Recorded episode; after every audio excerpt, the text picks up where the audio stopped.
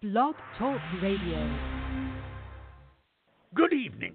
This is your good friend, the very esteemed and well traveled Clarence Copernicus Cloverleaf, welcoming you to another exciting edition of Cloverleaf Radio, hosted by the host with the most, Jimmy Falcon. You can always feel free to call in at 602 753 1883 to ask a question to the host or any of his well established guests. Just please remember when calling in to be on your best behavior. This is a G rated show, you know. Hey, that was a wicked rhyme. Anywho, just be sure to be kind and courteous. Now, on to the main event. Hey, this is actress Brianna Denski. You may know me best as playing June in the film Wonder Park. And you're listening to Cloverleaf Radio, hosted by the host with the most, Jimmy Falcon.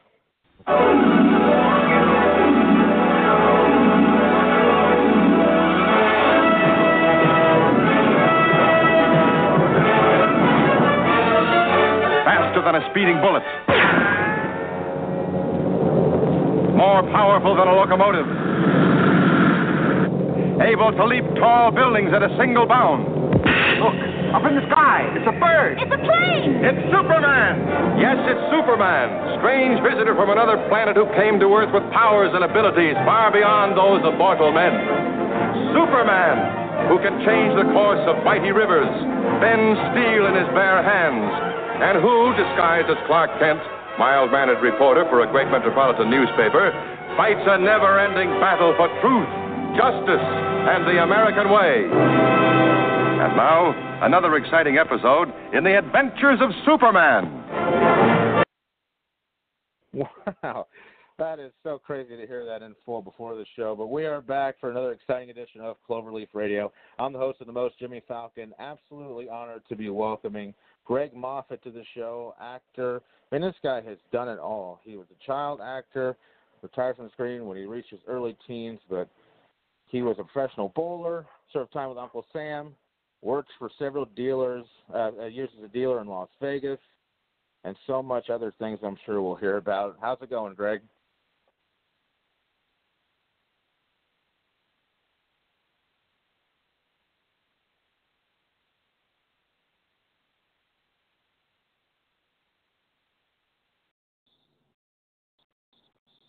All right. Can you hear me? I hear you just fine.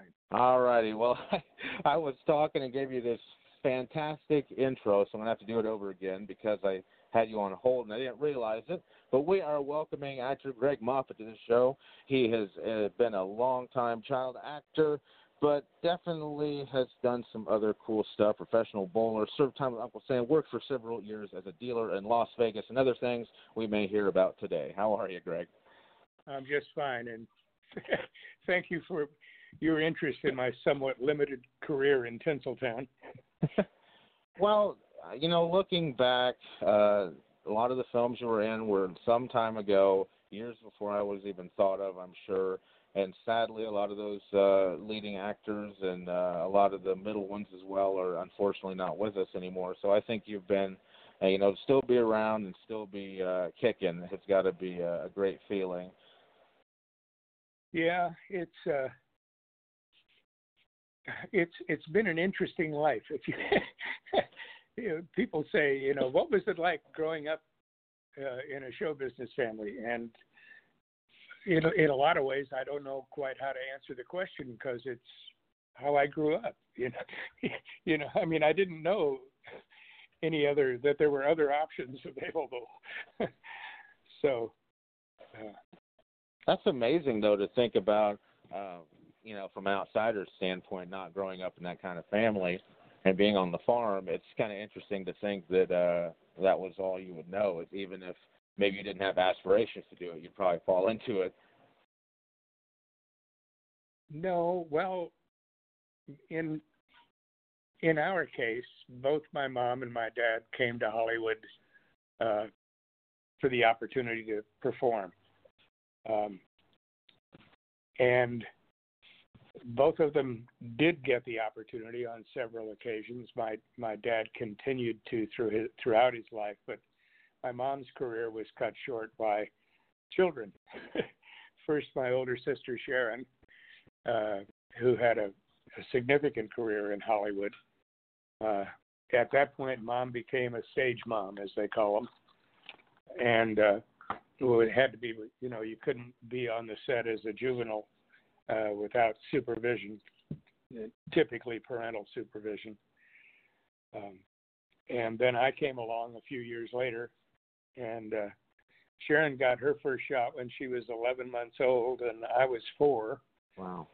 So it wasn't so much of a individual choice for either one of us to be involved in the business. It just it was just the way things were. well, I'm sure, uh, especially maybe starting out, did you have a hard time remembering your lines? I know as a kid, at least, and even still now, I don't think I could remember a, a script and certain sets of dialogue. It had to be maybe difficult uh, more when you were younger.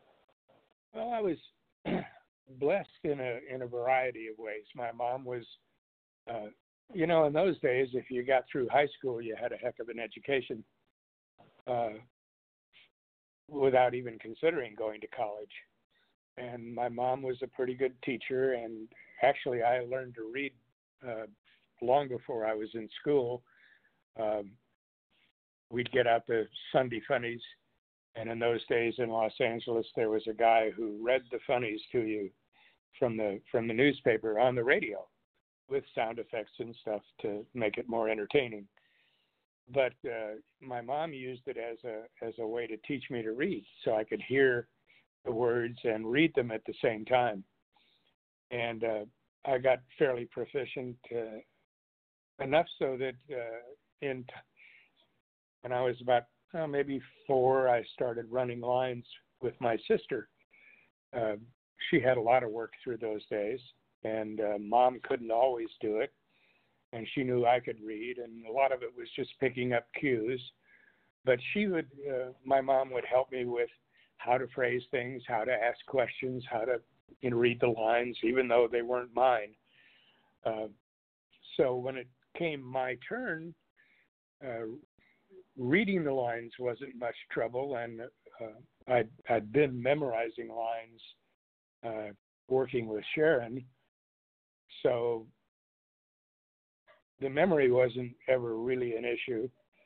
Sometimes when uh, a director would decide to change a line, that would be a hassle because I'd have it memorized the other way. But I don't remember too many problems with with reading my lines. Well, that's great. It seemed like uh, you had some training, uh, whether if you called it training or not, but going over with those lines with your sister had to have helped you uh, immensely in reading the oh, There's no doubt. Yeah, that's absolutely true. I there there was an incident, however, when I uh, worked on the Adventures of Superman. Um, there is a scene in the in the episode where Superman uh, lands at the farm that my mom and I are on, and uh, and I'm there to greet him. You know, you can hear the sound effects and of him uh, flying in. And we had rehearsed the scene, but we hadn't rehearsed the scene uh, the way George was going to do it. He jumped into the scene from the second or third step of a ladder that was out of the camera's view, and we hadn't we hadn't uh, done the rehearsal that way. We just stood and read the line, you know, did the lines, did the dialogue. And when he jumped in, uh, I was completely startled. and uh, uh, it was take two very quickly. I, I did get it right the second take, on the second take. yeah, I know. Uh, you know, a lot of the stuff I've read about uh, George Reeves. Of course, he uh, had a wonderful acting career, but uh, nowadays, people look back on the controversialness of his death, um, being that we're looking back now and not necessarily when you're on the set. Um, what What's your opinions on the whole thing? You know, I don't think anybody that's alive today can tell you with any certainty what did or didn't happen. Uh, he had an interesting life. Uh, he was affiliated with interesting people uh, at an interesting time in Hollywood's history. And uh, I read I read the notices about suicide, and and I just didn't believe him. I was, you know, by the time he passed, I was 15 or 16. I guess it was probably 58 or 59 when he died. I'm not sure about the year, but yeah, around 59. there. And uh, I, my memories of, of working with George are, I mean, he was a wonderful guy, uh, welcoming, helpful. Uh, it seemed to be a caring, you know, nice guy. Always, not always smiling, but uh, pretty much, you know, in a in a good mood working. And uh, so I never saw any of the any any of the darkness in his personal life, and I guess uh, I guess there was some.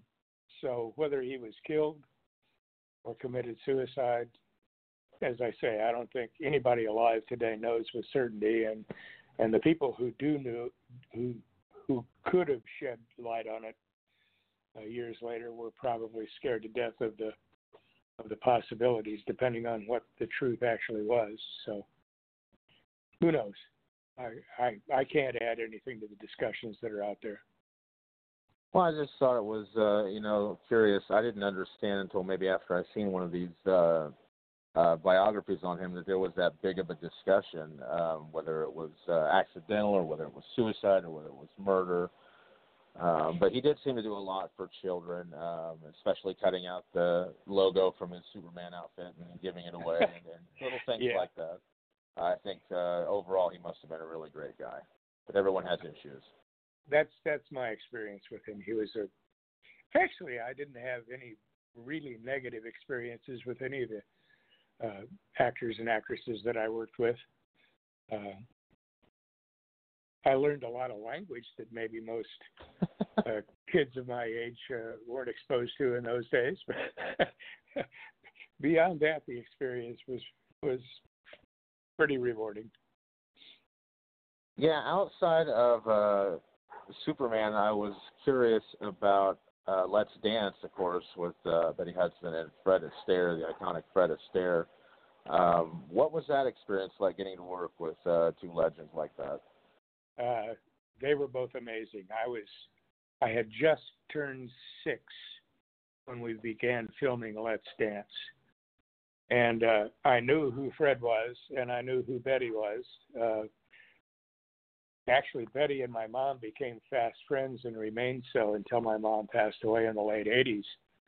Uh, Betty outlived her by another 20 years or thereabouts.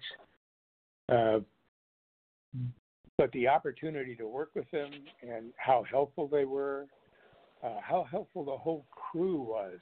You know, if you look through the cast of that movie, there there are a ton of I don't know if you I, I don't know if you call them famous uh, B actors, but um, but well known probably is the best phrase to use. A lot of people who had worked in a lot of stuff and really knew their stuff and all of them were helpful uh, in my performance, uh, without a doubt. Uh, Fred and Betty uh, had both had great senses of humor, and uh, there's a clip on YouTube of of uh, Fred uh, reading me the story of Jack and the Beanstalk. Beanstalk. Uh, it's an amazing video, and he winds up singing and dancing the story, and I wound up sound asleep at the end of the scene. He's reading me the story as I go to bed at night.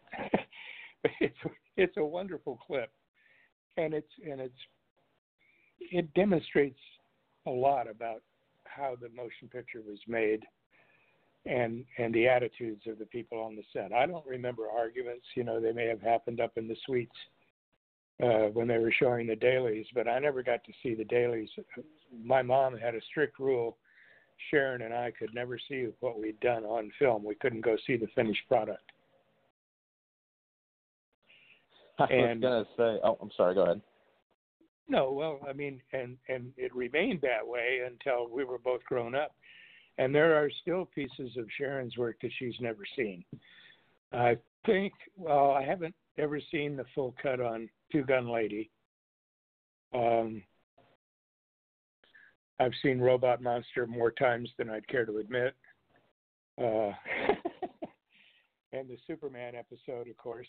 Uh, I was invited to a festival 10 or 12 years ago in Memphis. Uh, was the first time I'd ever been to a film festival. And uh, met a lot of people who were just huge fans of Superman and the original episodes. And I'm they invited me into a group that they had maybe three, four thousand people who share, share facts and figures about everything George. Um, in uh, in Let's Dance, uh, it was it was fun to watch how things worked and got put together. Uh, there's a a long singing and dance sequence uh, between Fred and Betty, and a lot of stuff I didn't see. They actually recorded the music um,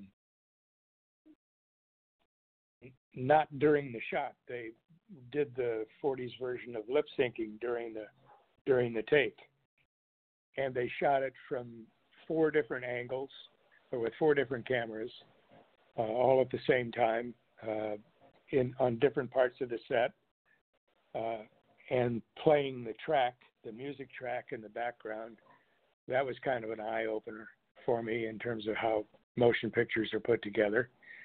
Uh, almost like a process stage, but not quite the same. Um, it was uh, it, it was definitely a bonus. We finished probably everything in August or early September of that year, and Christmas rolled around, and the day before Christmas, uh, early in the morning there was a knock on the door, and it was a delivery of a bicycle from Fred for me for Merry Christmas. and he he bought me a 20 inch bike, which fit just fine. It was a great little Schwinn. Well, later that day, there was another knock on the door, and it was another bicycle from Betty for for me for, for Christmas.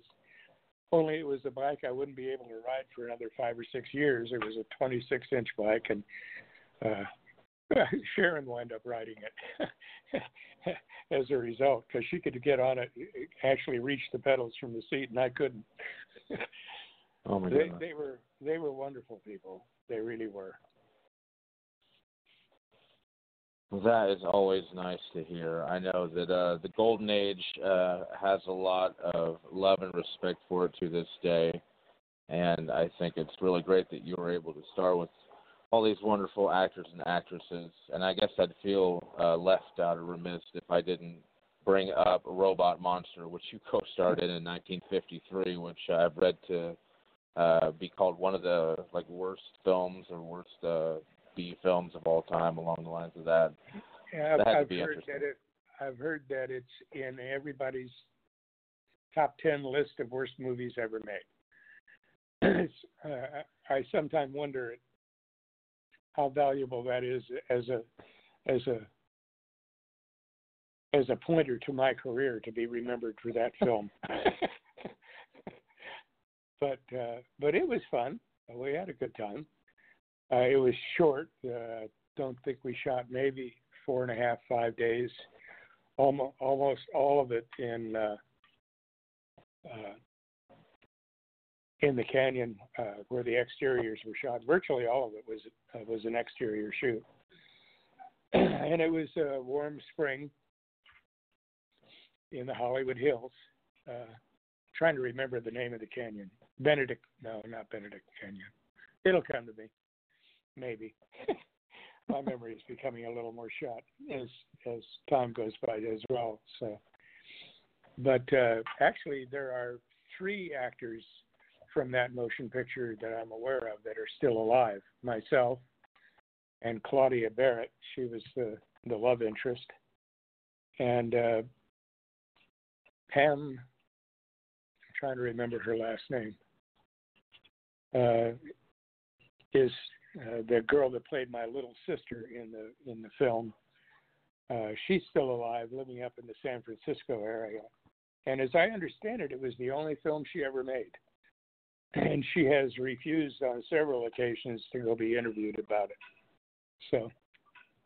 Wow.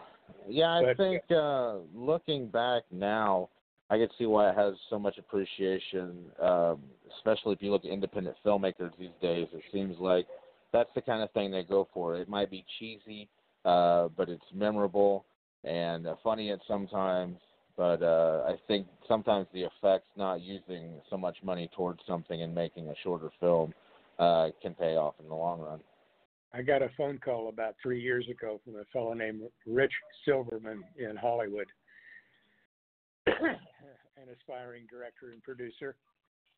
And he said he was uh, putting together uh, a stage play of Robot Monster the musical. and in, and invited me to the grand opening and so my wife and I went down. It was pretty funny. Pretty funny.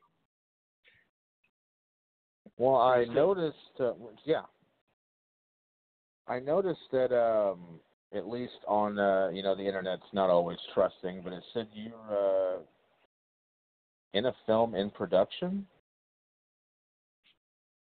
Now yes, I'm guessing that. Not unless there's somebody following me around with a with a with a chest cam taking pictures. maybe, maybe it's uh, maybe it's a don't know what secret shoot. interest Would be. Yeah, uh, that's kind of what I was thinking because I was going to ask you um, why you never decided to return to acting, uh, but then I see this when I was getting the thing together for uh, a drama called High School Confidential about school shootings. Says you're playing an officer, so I was like, that's that sounds interesting. I I saw that uh, that collage you did for the ad, for the advertisement for this show was pretty interesting. I saw some pictures I'd never seen before in that. You you did some work hunting that stuff down, but I I don't know anything about high uh, High School Confidential uh, at all. Uh, so if there's there might be another Greg Moffett or Gregory Moffett out there working, but it ain't me, babe. Well, I know you had uh, done a lot of things uh, besides acting, uh, and I guess I was curious about some of those as well. Well, when my career actually stopped, when uh, we moved out of the Los Angeles area, we moved to Anaheim, which was uh, about 40 miles south of LA. Oh yeah. Uh, and juveniles at that time typically were interviewed for parts at after four o'clock in the afternoon. And uh, we lived right off the Santa Ana Freeway, which was two lanes back and forth, and there were three or four major uh, industries along the freeway that im- that did shift work, did day shift, swing shift, graveyard, and swing shift usually changed somewhere between three and four, and it was virtually impossible for me to make an interview uh, at a at a reasonable time from Anaheim in the afternoon after school. So I, I wasn't, I guess, sufficiently bitten by the acting bug to pursue it later on. It was just what I used to do, and and pretty much has remained that way throughout my life. Right, it's pretty neat. You did seem to do a lot of neat things. Um, being in the army had to be uh, something pretty interesting because I don't think I could do it, honestly. Well, uh, I got drafted. I didn't have a lot of choice. it was that or go to Leavenworth and make small rocks from big ones. You know, it was not not, a very uh, uh, interesting choice for me. So I I went in. I I was uh, in 1965. I was in Vietnam in early '66 to uh, early '67, and I got out of the service uh, after my two-year stint in September of '67. And I had moved to Las Vegas. Uh, that's ultimately where I got drafted from, and that's where I went back to when I left the service. And uh, continued her career in the casino business for another 10 years before I came back to California. Casino had to be pretty interesting work. Uh, I've been in a couple, and uh, with the no clocks, and it's always pretty dark and almost just play the games and that's it, and keep playing until you you can't play anymore. I was there at an interesting time. Uh, there's uh, no secret that uh, the various crimes families from the East were um, the financial backers of the casinos and, those that received the re- rewards from the casinos uh, from uh, from the time they started building the big hotels out there in the late 40s. Um, I got a chance to watch it begin to change when I left uh, the Dunes Hotel had gone public with its stock. Uh, been taken over by a company called, if I remember right, Continental Connectors. And it turned out that uh, the board at Continental Connectors was uh, populated with uh, sons and nephews and grandchildren of those same families. so, so they went public to get to get the IRS and the feds out of their out of their face, and uh, and to solve some employee issues that they had, union issues and such. Uh, and and now, of course, uh, if the families are still involved, and I wouldn't discount the possibility that they are, uh, they're well in the background because everything now is corporate in Vegas. But I did deal some to some interesting people. Um, I saw some very strange things happen. Hello. Yeah, keep going. I'm sorry. Oh, okay.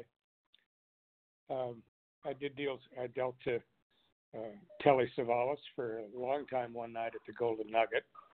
Uh, I dealt to an Arab oil sheik at the Dunes Hotel for uh, across two days, probably three and a half, four hours. Uh, they took all the limits off for him. He could bet whatever he wanted. It was a, it was it was an interesting time because uh, the bosses could do anything they basically wanted to, as long as they stayed within the gaming regulations. You know, cheaters were not treated very well in those days. Uh, when they were no. caught on the games, there was a fellow at the Golden Nugget, no, at uh, at Binion's at the Horseshoe. Uh, they caught a dealer and a and a player uh, flashing card symbols back and forth, and they took both of them downstairs. Uh, they closed the game, took the two of them downstairs, and you could hear some rather, hmm, how do I want to say this? Some uh, painful cries coming from down below. the dealer never worked again, and I don't know what happened to the cheater on the other side of the table, but neither one of them came out of the situation very well. Oh my goodness! I think that I know uh, no one listening could actually hear the ten, the countdown. I like to call it the evil British woman doing the the countdown. That's just uh, on our end, but uh, you go. I don't know how to describe it. She goes ten seconds. yeah, well, I didn't know if we were if that was the end of the show or not. So well, this uh, that was the, the live program, and uh, it's going into archive now. But um, we did not get cut off. Um, know if uh, you had anything else you'd like to add, but it was really nice talking with you today, Greg. If you have any other questions for me, I'll be happy to answer them. Otherwise, uh, it's been a pleasure. I thank you. Thank you much, Chairman. Yeah, the Either one counts. Uh, yeah, I guess the last one I always like to ask is what does the future hold for you? Uh, what's what what does uh, your day keep you busy with these days? Oh well, currently we surprisingly enough at my age we just bought a new home, so I'm filling boxes, getting ready getting ready to move. Uh, hopefully for the last time in my life. I play a little golf. Uh, I help out at the Veterans Clinic from time to time. Um, there are a lot of guys over there who need transportation and and need companionship, and I'm still mobile enough to be able to help in those areas. So, so well, that is really nice. That is really nice to give back, and uh, I'm sure it helps uh, helps you feel really well, uh, good as well. Well, I was. I, are you familiar with uh, honor flights? Have you heard? Yes, I am. Yes, in uh, Washington. I was, I was, fortunate enough to be invited on one a year ago. And, wow. Met some great guys. We had a great time. It's a whirlwind trip. Um, it was just an amazing three days. It, it really was. And uh, although I'd been helping at the clinic uh, for several years before that, uh, I heard stories and talked to guys and remembered things uh, that maybe I'd put out of my mind uh, a long time ago. Uh, that kind of filled in some blanks and and it, it was it was good for me in a whole lot of levels. And so I help I help at Honor Flight from time to time as well. So well, that is wonderful. That is really great that you're still continuing to give back and help out. And uh, I think you're a great guy, and it's uh, wonderful to have talked to you today. It was really an honor. Well, again, thank you for your interest, and uh, and I hope you had lots of listeners. I had a lot of people trying to figure out how to hear the show. I hope they all got the chance. I hope so as well. I will. Uh, I'll post uh, the link on your page for anyone who may have missed it after we uh, are finished recording. It goes into the archive. Thank you so much. No problem, Greg. Thanks again. Have a great night. You too. Thanks, Jimmy. Bye bye. All right. Bye bye. All righty, guys. We got a couple of shows coming up. I really need to get uh, into the planning stages for some more things. Uh, but as far as tomorrow goes, we're scheduled to be welcoming three-time NWA World Tag Team Champion, former TNA superstar, as seen in WWE, the natural Chase Stevens, coming us talking wrestling. It's always a good time. Uh, on September 19th, we welcome actor and filmmaker Wyatt Weed. He played uh, the Boar Predator in Predator 2 and has uh, done some really awesome other things in his career. He's going to be appearing at the 2019 Dark History and Horror Con. And of course, the 2019 Dark History Horror Con is October 26 and 27, 2019 at the City Center in Champaign, Illinois. Visit dhhcon.com for more info and up to date ticket information. There's going to be some awesome guests there. He is still uh, promoting, I think maybe once or twice a week he's letting out uh, who's all going to be there. So don't take it from me. Check it out yourself, and we hope to see you. Big thanks again to Greg Moffett, and we'll see you guys tomorrow. Thank you, everybody, for listening. Have a great night.